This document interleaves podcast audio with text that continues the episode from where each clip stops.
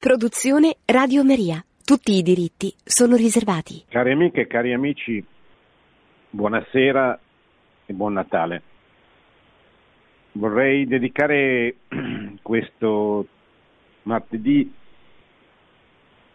alla presentazione di un tema che il Papa ha trattato nel corso dell'Angelus eh, di domenica scorsa. Nel clima del Natale, siamo nell'ottava, il Papa ha parlato della Sacra Famiglia e ha eh, istituito, ha lanciato l'idea che, di istituire, cioè l'idea che è una realtà, non è un'idea, è qualcosa che avverrà dal 19 marzo prossimo fino al giugno del 2022, una, un anno di riflessione sull'Amoris Letizia. L'Amoris Letizia è l'esortazione apostolica sulla famiglia che proprio nel, mille, nel 2021 celebrerà il quinto anniversario.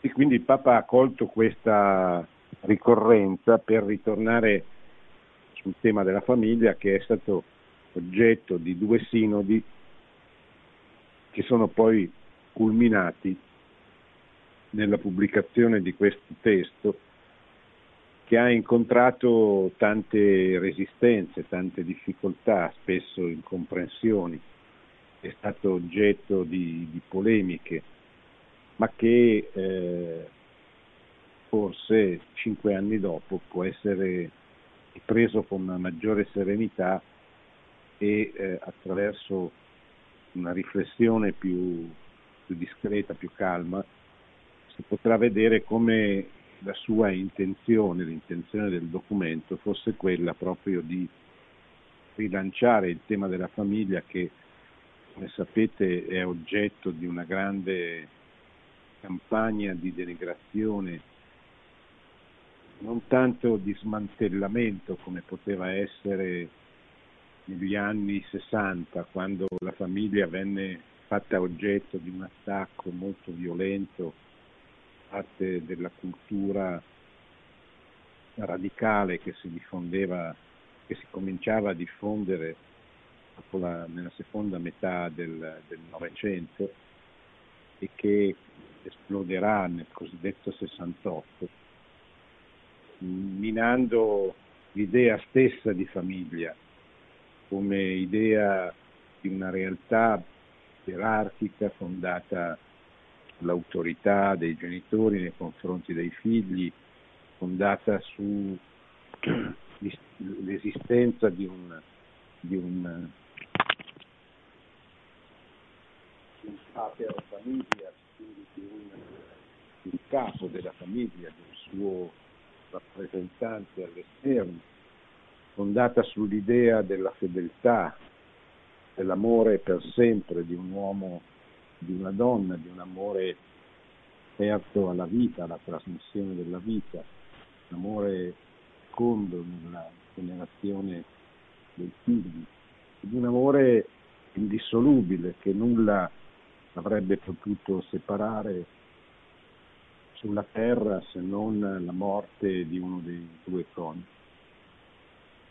Ma tutto questo oggi viene, la famiglia è colpita non più tanto da questa aggressione frontale che certamente c'è stata nei decenni passati e ha provocato eh, un danno antropologico enorme. Oggi la famiglia non è più un punto di riferimento, non è più un modello, non è più eh, ricercata come eh, l'espressione di una vocazione, di una chiamata di Dio a un uomo e a una donna perché insieme costruiscano una comunione per sempre. Oggi tutto questo rimane in una minoranza e anche questa minoranza fa fatica a portare avanti questo progetto di vita, perché la cultura dominante, il pensiero dominante anche il costume dominante è diverso, ha voltato le spalle a questi valori e a questi principi. E quindi la famiglia oggi viene attaccata non frontalmente, ma viene attaccata con una modalità diversa, viene decostruita, cioè eh, viene affermato parte delle ideologie ricorrenti che la famiglia non è soltanto quella fondata sull'amore per sempre di un uomo e di una donna, ma è qualsiasi relazione che possa nascere dal desiderio di una persona. È quello che è arrivato a conclusione con l'ideologia gender, cioè con il fatto che non essendoci più, secondo questa ideologia, un'identità precisa nella naturale, l'uomo maschio, della donna femmina, del maschio della femmina, ma essendo eh, questa identità variabile, liquida, volubile, può cambiare, può cambiare solo di orientamento sessuale in una prospettiva lunga, ma può cambiare l'orientamento sessuale anche in una prospettiva breve, nel senso che appunto questa identità oggi viene concepita sempre di più come un'identità fluida, quindi mutante. E anche la, la famiglia quindi è una famiglia mutante, cioè una famiglia che può mutare secondo i desideri delle persone che la costituiscono. Quindi famiglia può essere l'unione due uomini o di due donne, così come famiglia può essere l'unione di un uomo con più donne o viceversa. Famiglia può essere qualcosa che non è per sempre, è a contratto.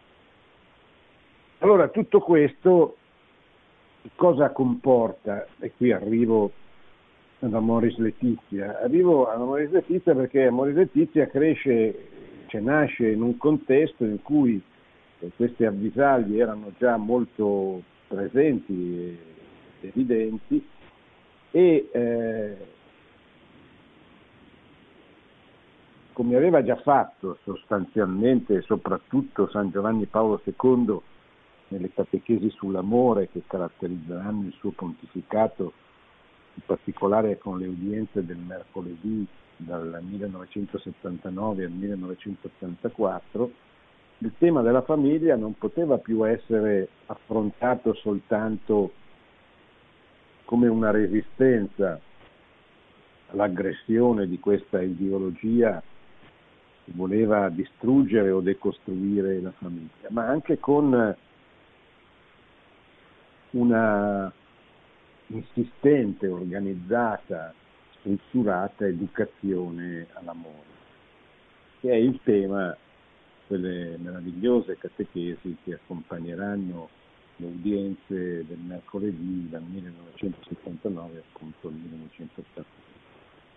Perché se non c'è un'educazione all'amore, se non c'è la consapevolezza di che cosa significa l'amore di un uomo e di una donna, l'amore coniugale, non ci può essere nessun futuro per la famiglia, la famiglia non potrà sicuramente resistere alla pressione delle ideologie, alla pressione di un costume, di una cultura avversi, se non attraverso la ferma convinzione di ciò che stanno facendo i suoi membri. La famiglia come istituzione giuridica, per quanto sia fondamentale per il bene comune, per il futuro della società, perché ella è, essa è la, la, la cellula fondamentale della società, però non può, eh, può resistere se a monte di questo non c'è la convinzione, non è presente una convinzione autentica, seria, profonda di, di coloro che la famiglia vanno a costituire. E allora eh, appunto Moris Letizia rappresenta un po' sulla scia anche delle precedenti eh, dei precedenti documenti sulla famiglia di, di, San Giovanni Paolo II e di Benedetto XVI, rappresenta un po' il tentativo di, di riflettere su, su, quello che eh, la famiglia deve essere anzitutto dal punto di vista soggettivo dei, dei soggetti che la costituiscono. Su questi temi, queste riflessioni, il Papa è eh, ritornato in questo Angelus che adesso eh, vi, vi, leggo, appunto l'Angelus in cui ha istituito, deciso, ha, ha ricordato che eh, l'anno partire dal 19 marzo del prossimo 2021 fino al giugno 2022 sarà appunto dedicato al tema della famiglia, nel quale anno saranno eh, organizzate tanti avvenimenti, tante, eh, ci saranno tante occasioni per favorire questa riflessione per quanto riguarda il matrimonio, per quanto riguarda eh, l'educazione dei figli, per quanto riguarda la collaborazione dell'uomo e della donna appunto nell'istituzione della comunione.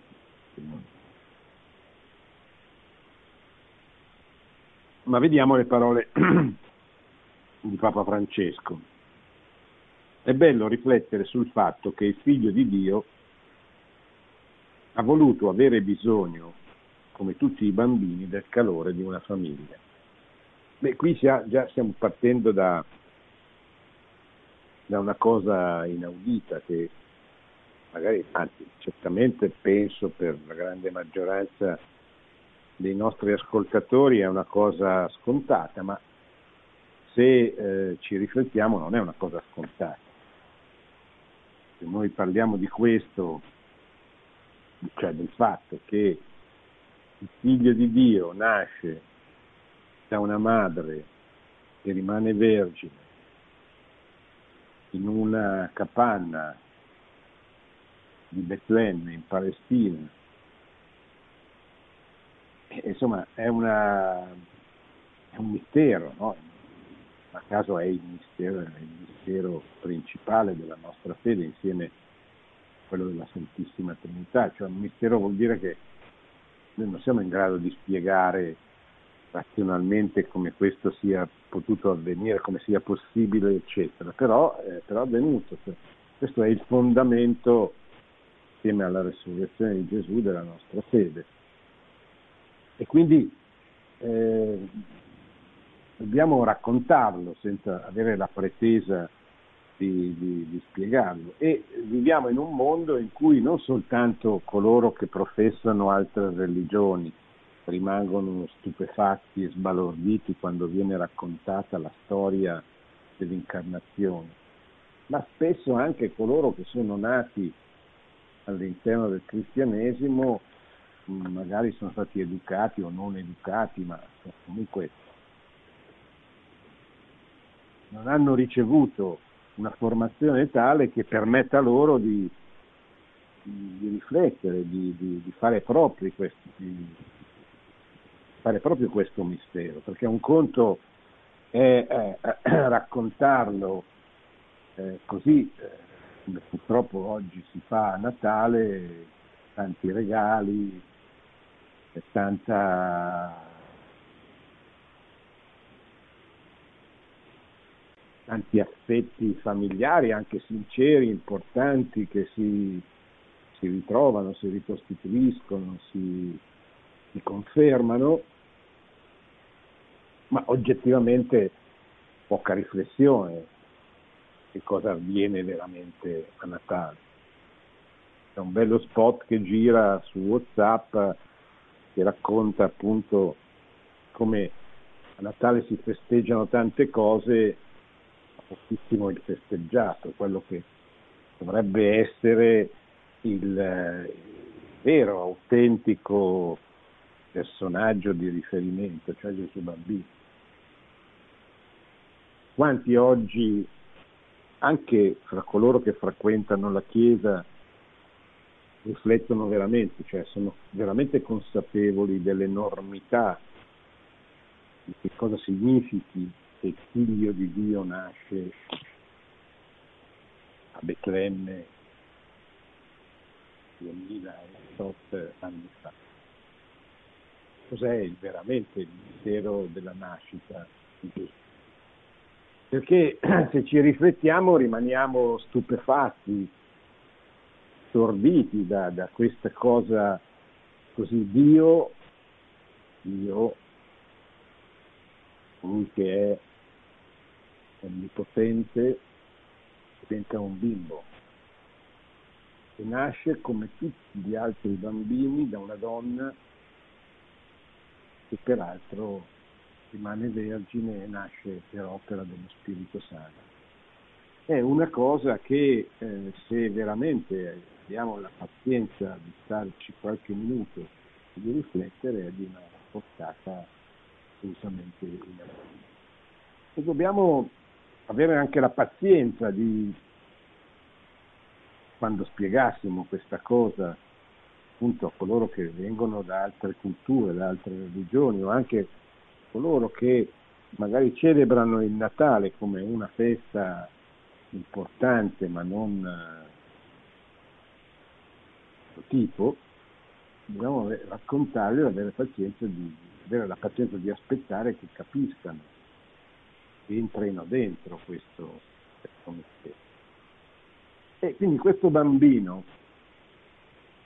che è un vero bambino, un vero uomo, ma che è anche seconda persona della Santissima Trinità, ha avuto bisogno del calore di una famiglia, ha avuto bisogno di una madre ovviamente, ma ha avuto bisogno di un padre, San Giuseppe, che si occupasse di lui.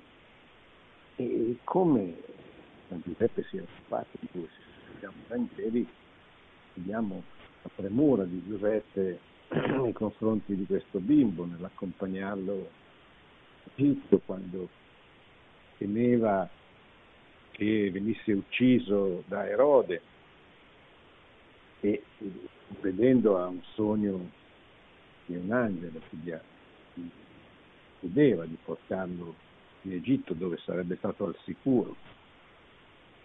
E sempre un altro sogno che lo riporta in, in Palestina, ma, ma, gli fa preferire la Galilea, che al posto di Erode che era morto, però c'era un altro re, Astrao, che Giuseppe capì che non, non, sarebbe stato meglio che non si fidasse, quindi sceglie di andare in Galilea, scende di andare in una città sconosciuta come Nazareth dove la prudenza gli suggeriva che sarebbe stato più al sicuro, un po' come se fosse andato in un posto a 600 km da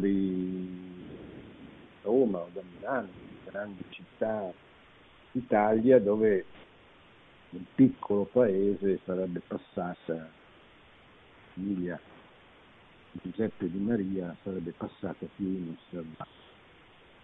Proprio per questo perché la famiglia di Gesù, quella di Nazareth è, famiglia, è la famiglia modello, in cui tutte le famiglie del mondo, scrive sempre il Papa, possono trovare il loro sicuro punto di riferimento e una sicura ispirazione. A Nazareth germogliata la primavera della vita umana del Figlio di Dio, nel momento in cui egli è stato concepito per opera dello Spirito Santo nel grembo virginale di Maria. Tra le mura ospitali della casa di Nazareth si è svolta nella gioia l'infanzia di Gesù, circondato dalle premure materne di Maria e dalla cura di Giuseppe, nel quale Gesù ha potuto vedere la tenerezza di Dio. Sappiamo che il Papa ha sempre ha voluto che quest'anno, 2011, fosse, fosse un anno dedicato a San Giuseppe. San Giuseppe è una figura importante della vita della Chiesa, è il patrono della Chiesa universale e proprio quest'anno cadono i 150 anni da quando il Beato Pio IX, eh, predecessore di Francesco, istituì questa, eh, questa definizione appunto definì Giuseppe il patrono universale della Chiesa Cattolica, cioè il suo protettore colui che eh, avrebbe protetto, accompagnato la Chiesa, così come durante la vita terrena protesse e accompagnò la vita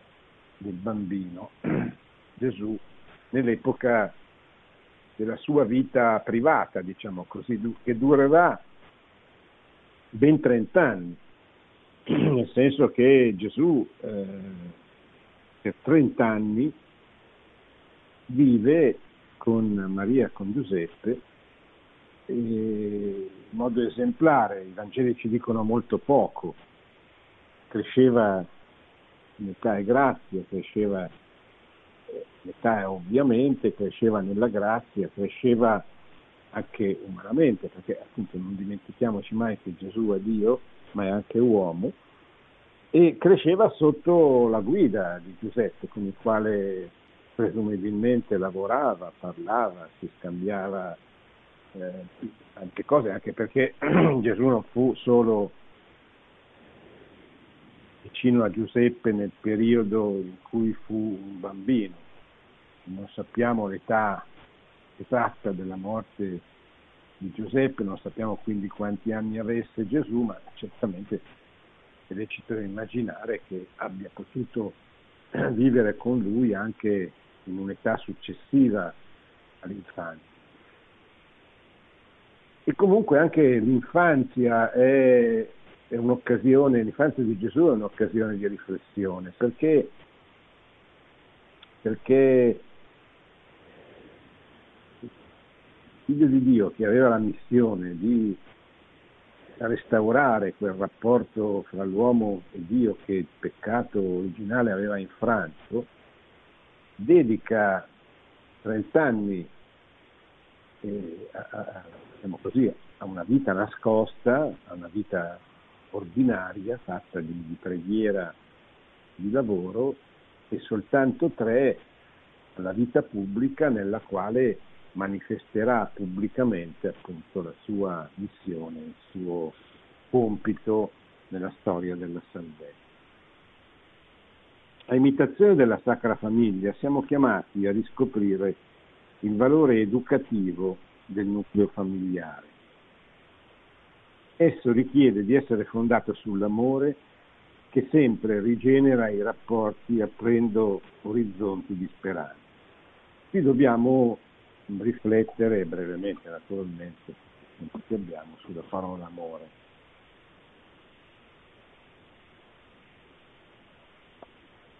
Cos'è l'amore?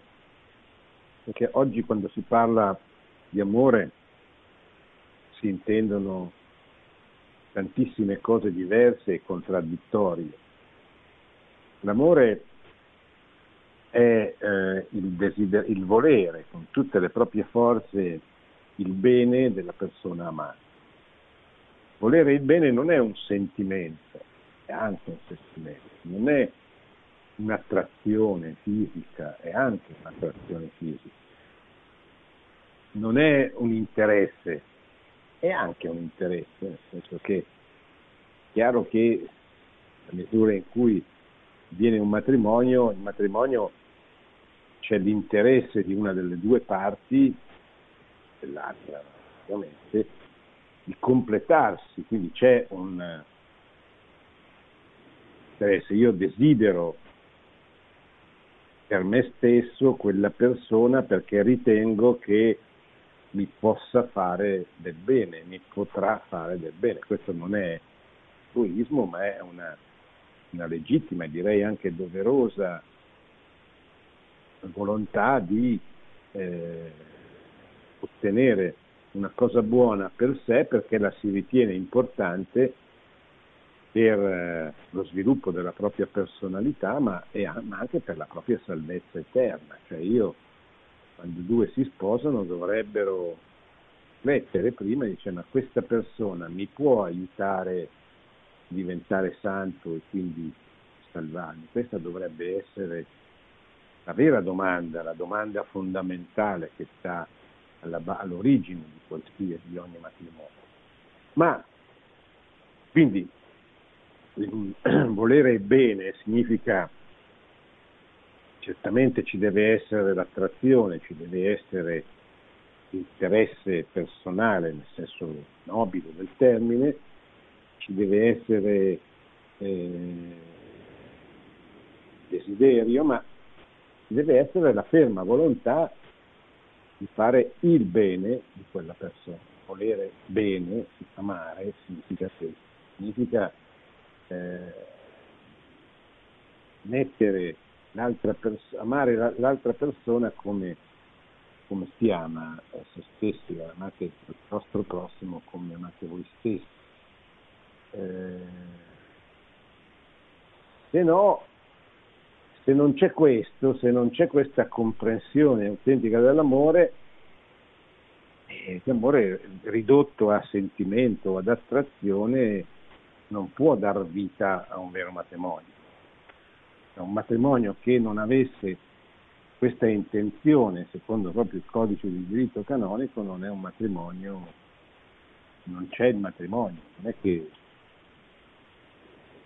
semplicemente non, non è avvenuto nulla, perché non sono stati eh, rispettati quei principi, che appunto sono il volere, il volere costruire una comunione per sempre, quindi indissolubile, il volere che questa comunione sia aperta alla vita, cioè, se non c'è la volontà di realizzare queste cose, il matrimonio non c'è e quindi la Chiesa può riconoscerne la, la non esistenza, può invalidire. Quindi quando diciamo amore eh, eh, stiamo molto attenti, stiamo dicendo una parola molto importante, gravida di conseguenze, che però eh, spesso viene fraintesa e equivocata anche da coloro che sposano credendosi di credendo di volersi bene. In famiglia, continua il pontefice, si potrà sperimentare una comunione sincera quando essa è casa di preghiera, quando gli affetti sono seri, profondi e puri, quando il perdono prevale sulle discordie, quando l'asprezza quotidiana del vivere viene addolcita dalla tenerezza reciproca e dalla serena adesione alla volontà di Dio queste qui sono tutte parole che meritano una riflessione, seppur breve, una comunione sincera. Che ci sia una comunione sincera in una famiglia bisogna che la famiglia sia una casa di preghiera. Cioè, bisogna pregare insieme, anche separatamente, ma anche insieme. Perché la preghiera è quella quel dialogo con Dio che ci porta in una dimensione divina, soprannaturale, senza la quale la famiglia non sta in piedi come qualsiasi altra cosa. Può stare in piedi da un punto di vista naturale finché c'è l'attrazione, finché c'è la, la finché ci sono i sentimenti, finché rimane l'interesse dei due reciproco ma tutto questo nel corso di una vita lunga c'è sempre, non è sempre così forte. E la vita è sottoposta non solo a tentazioni, ma anche a vere e proprie difficoltà. Senza la forza la grazia di Dio che avviene attraverso il sacramento del matrimonio, ma che però deve essere autentico, deve essere un sacramento eh, coltivato, valorizzato nel corso della vita, senza questo la famiglia non sta in Quindi comunione sincera, quando, casa di preghiera, quando gli affetti sono seri, profondi e puri, quando il perdono prevale sulle discordie, quando il perdono, il perdono è difficilissimo, non è una cosa. Non è una parola, è un atteggiamento del cuore difficile, molto difficile da, da non soltanto nei confronti della moglie o del marito, ma nei confronti cose, delle persone che in qualche modo ci feriscono, ci fanno del male, eccetera. Perdonare non è vero. Senza l'aiuto di Dio è difficilissimo ottenere questa disposizione del cuore. Quando l'asprezza quotidiana del vivere viene addolcita dalla tenerezza reciproca, la tenerezza, poi lo vedremo, il Papa ne parla spesso, è un elemento fondante della vita di relazione, in particolare della relazione matrimoniale. Non dobbiamo avere vergogna della tenerezza, soprattutto gli uomini non devono avere vergogna della tenerezza.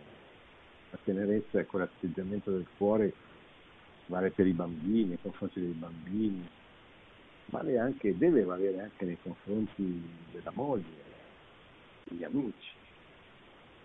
Tenerezza che si può, che non si deve per forza manifestare in forme così superficiali, banali, ma si deve manifestare anche in quelle forme.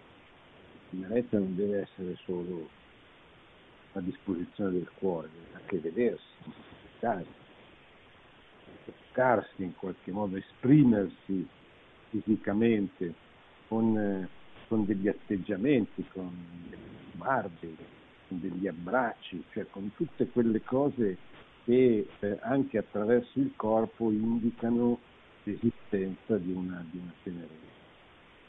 Fa molto bene, fa molto bene a chi la fa e anche a chi la, la riceve e dalla serena adesione alla volontà di Dio. Ecco, Dio si manifesta in questo modo, ci fa capire che è la nostra strada e poi noi dobbiamo seguire. In questo modo la famiglia si apre alla gioia che Dio dona a tutti coloro che sanno dare con gioia. Eh, anche la gioia un elemento importantissimo. Una famiglia in cui uno dei due, peggio ancora tutti e due, sono senza gioia, sono dominati dalla tristezza, eh, non è più il luogo dove si desidera stare, è il luogo da cui si desidera scappare. Quindi la gioia è un dovere, cioè non è soltanto cosa che non può non esserci, quindi noi siamo tenuti in una, in una famiglia manifestare e esprimere la nostra gioia.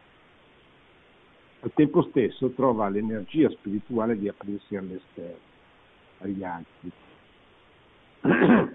al servizio dei fratelli, alla collaborazione per la costruzione di un mondo sempre nuovo e migliore, capace perciò di farsi portatrice di stimoli positivi. La famiglia evangelizza con l'esempio di Dio. Altro punto fondamentale, importantissimo, una famiglia rinchiusa in se stessa muore, cioè una famiglia che non è missionaria oggi, cioè che non sente il desiderio, il bisogno, la missione, la chiamata a testimoniare se stessa agli altri con la vita, quindi a contribuire all'esistenza, alla, alla, all'edificazione di un mondo diverso e migliore, è una famiglia che rischia moltissimo perché è eh, una famiglia che si rinchiude in se stessa e inizialmente magari spera che questo possa favorire l'amore tra i coniugi o tra i coniugi e i figli, eccetera.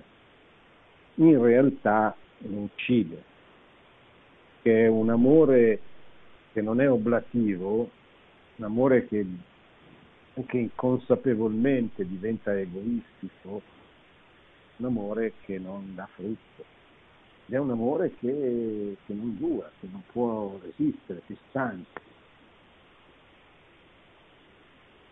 lo ripeto, al tempo stesso trova l'energia spirituale di aprirsi all'esterno questa famiglia, agli altri, al servizio dei fratelli, alla collaborazione per la costruzione di un mondo sempre nuovo e migliore. Capace perciò di farsi portatrice di stimoli positivi.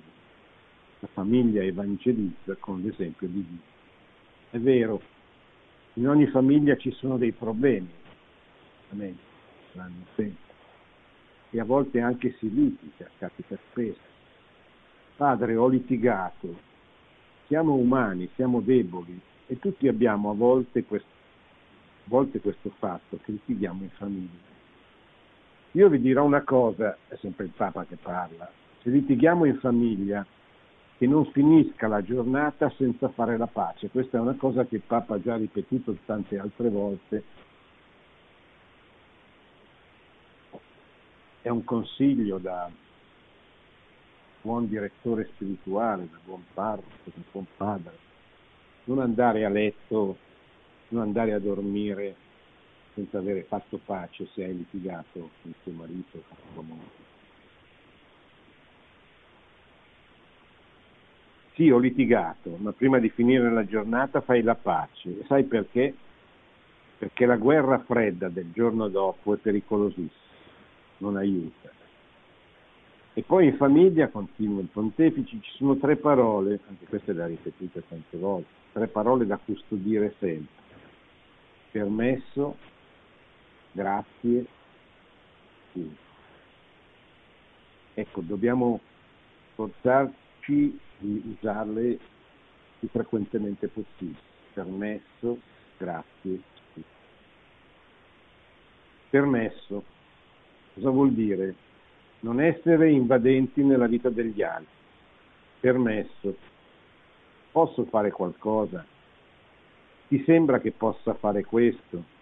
Permesso, sempre, non essere invadenti. Permesso, la prima parola. Grazie, tanti aiuti, tanti servizi che ci facciamo in famiglia. Ringraziare sempre. La gratitudine è il sangue dell'anima nobile. Grazie. E poi la più difficile da dire. Scusa. Perché noi sempre facciamo delle cose brutte e tante volte qualcuno si sente offeso da questo. Scusami, scusami. Non dimenticatevi le tre parole permesso, grazie, scusa. Se in una famiglia, nell'ambiente familiare, ci sono queste tre parole, la famiglia va bene. All'esempio di evangelizzare con la famiglia ci chiama la festa di oggi. Questa era la festa di domenica, riproponendoci, riproponendoci l'ideale dell'amore coniugale e familiare, così come è stato sottolineato nell'esortazione apostolica Moris Letizia cui ricorrerà il quinto anniversario di promulgazione il prossimo 19 marzo. E ci sarà un anno di riflessione sulla Moris Letizia e sarà un'opportunità per approfondire i contenuti del documento. E questo è quello che abbiamo parlato prima. Queste riflessioni saranno messe a disposizione delle comunità ecclesiali e delle famiglie per accompagnarle loro cammino, nel loro cammino. Fin d'ora invito tutti ad aderire alle iniziative che verranno promosse nel corso dell'anno, che saranno coordinate dal Discastero per i laici, la famiglia e la vita. Chiediamo alla Santa Famiglia di Nazareth, in particolare a San Giuseppe, sposo e padre sollecito, questo cammino con le famiglie di tutto il mondo. La Vergine Maria, alla quale ci rivolgiamo ora con la preghiera dell'Angelo, sostenga le famiglie del mondo intero di essere sempre più affascinate dall'ideale evangelico della Santa Famiglia, così da diventare fermento di nuova umanità e di una solidarietà concreta e universale. Ecco. Questo era l'Angelus di domenica scorsa sulla Sacra Famiglia. Adesso ci fermiamo un attimo per rispondere poi alle vostre domande.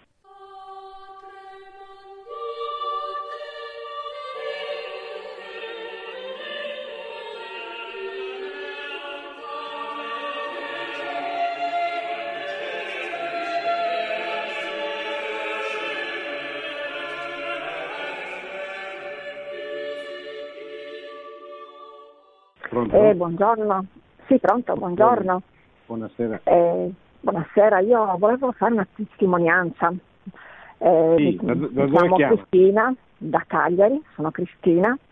Allora, sì. sono vedova però ho avuto io un matrimonio felice ehm, per sei anni con mio marito. A un certo punto ci sono intromesse delle persone per cui ci sono stati tre anni di terribili, di tradimenti e mh, mm, abbiamo continuato a vivere assieme, comunque rispettando, tra virgolette, ad un certo punto uh, queste ombre si sono allontanate e ci siamo riavvicinati. E noi quando ci siamo riavvicinati è stato un po' come il rifidanzarci. E la, questo è proprio stata per la scusa. Allora io un giorno, eh, così a tavola, quando eravamo già rappacificati, gli ho detto, sai, vorrei chiederti scusa perché per il comportamento di questi anni. Lui mi ha detto, quale comportamento? Io non ricordo proprio nulla. Questo per dire che, certo che ricordava, ma aveva perdonato. Sì. È stata una cosa bellissima, bellissima.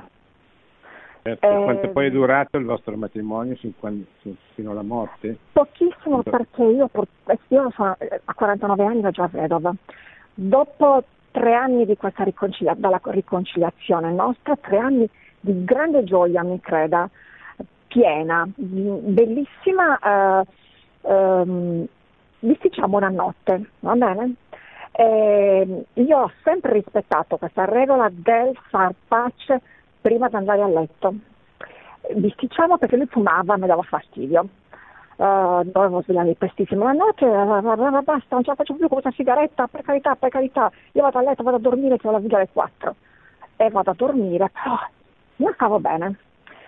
Vado, ritorno e non sapevo come chiedergli scusa per questo, questo comportamento. Fatto sta che gira, gira, gira, riesco a chiedergli scusa, guarda mi dispiace, eh, sono, mi sono avviata troppo, eh, ho dato un bacio, eh, che Dio ti benedica, buonanotte, vado a letto e domani mattina quando mi sono alzata lui l'ho trovato morto. È morto nel sonno, ha avuto un'emorragia cerebrale. Se io non avessi chiesto scusa, penso che sarei impazzita. Questo per quanto è importante chiedere scusa prima di andare a letto. Bene, grazie signora Cristina per questa bella testimonianza. La racconti il più possibile in giro perché fa bene. Pronto? Pronto? Eh, buongiorno. Sì. Buonasera anzi. Sono Giovanna da Milano. Sì, mi dica Giovanna. Allora, io ho sentito la catechesi anche precedente che si riferiva a Sant'Agostino. Eh, magari lei non mi può rispondere. Ehm, e comunque sull'amore, sul matrimonio. Io ho perso mio marito per leucemia. E, ehm, la morte non si può accettare. Quello che mi turba ancora dopo due anni è la grande sofferenza della malattia che io ancora non riesco ad accettare e mi fa stare troppo male.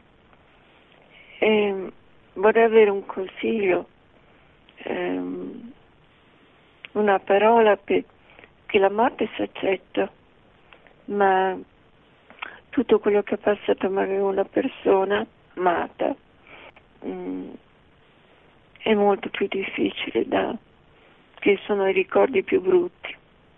Mi scusi la domanda, magari non pertinente.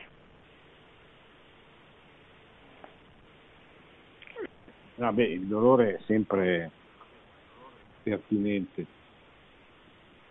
Sa, lì eh, credo che le, le parole possono far poco. Quello che,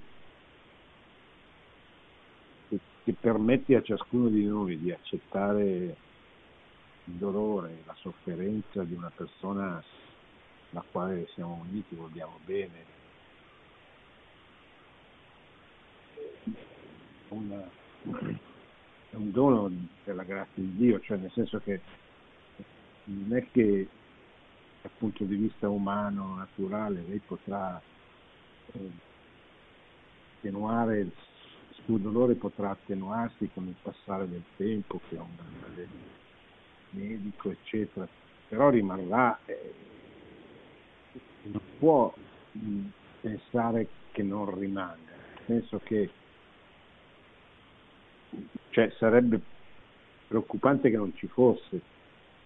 Cioè, il dolore di fronte a una persona che, che soffre, magari per un lungo tempo, e che questa conclusi- questo dolore porta alla morte. E questo dolore rimane, lei se lo porterà sempre, non può immaginare che non ci sia. Eh, quello che secondo me deve, deve, deve aiutarla a venire il dolore è la consapevolezza che il dolore non è mai fine a se stesso. Cioè, il dolore purifica ed è fecondo. C'è una bellissima testo della una lettera apostolica di San Giovanni Paolo II chiama Salvifici Doloris e appunto tratta, riguarda il valore santificante del dolore. Cioè, il, dolore proprio perché è doloroso, proprio perché fa male, è santificante. È come dire, è una, aiuta tutta la persona che lo subisce purificarsi, ma anche tutte le persone che stanno intorno a questa persona che soffrono con lui. Lei pensi a Maria che davanti al dolore di Cristo, di suo figlio, ebbe il cuore trafitto da una spada, come le aveva annunciato Simeone nel Tempio quando Gesù era un bambino. Una spada ti trafiggerà l'anima. E evidentemente non è una spada fisica che entra, ma è l'equivalente del dolore di una spada che ti ha, che avrebbe potuto attraversare il cuore, cioè la tua anima, la tua persona. Quindi il dolore lei prova, così come il dolore che ha accompagnato la malattia di suo marito, non è una cosa che noi dobbiamo buttare via o non vorremmo provare, perché è proprio quel dolore che lei sente che aiuta il mondo a purificarsi oltre che lei stessa.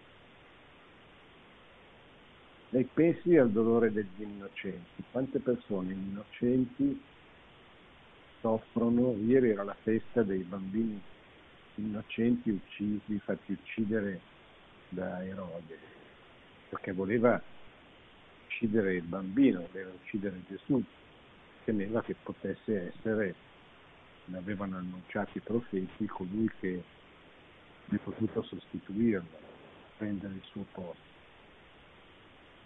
stessi alle madri, ai padri, le famiglie di questi bambini sacrificati in questa maniera. Eppure quel dolore è fecondo, cioè non è fine a se stesso. Il dolore che lei prova è un dolore fecondo di cui Dio si serve per aiutare, salvare, accompagnare, lenire il dolore di altri, eccetera. Lei chieda questa grazia di, di sentire questo, e credo che con la testa lo capiamo tutti, il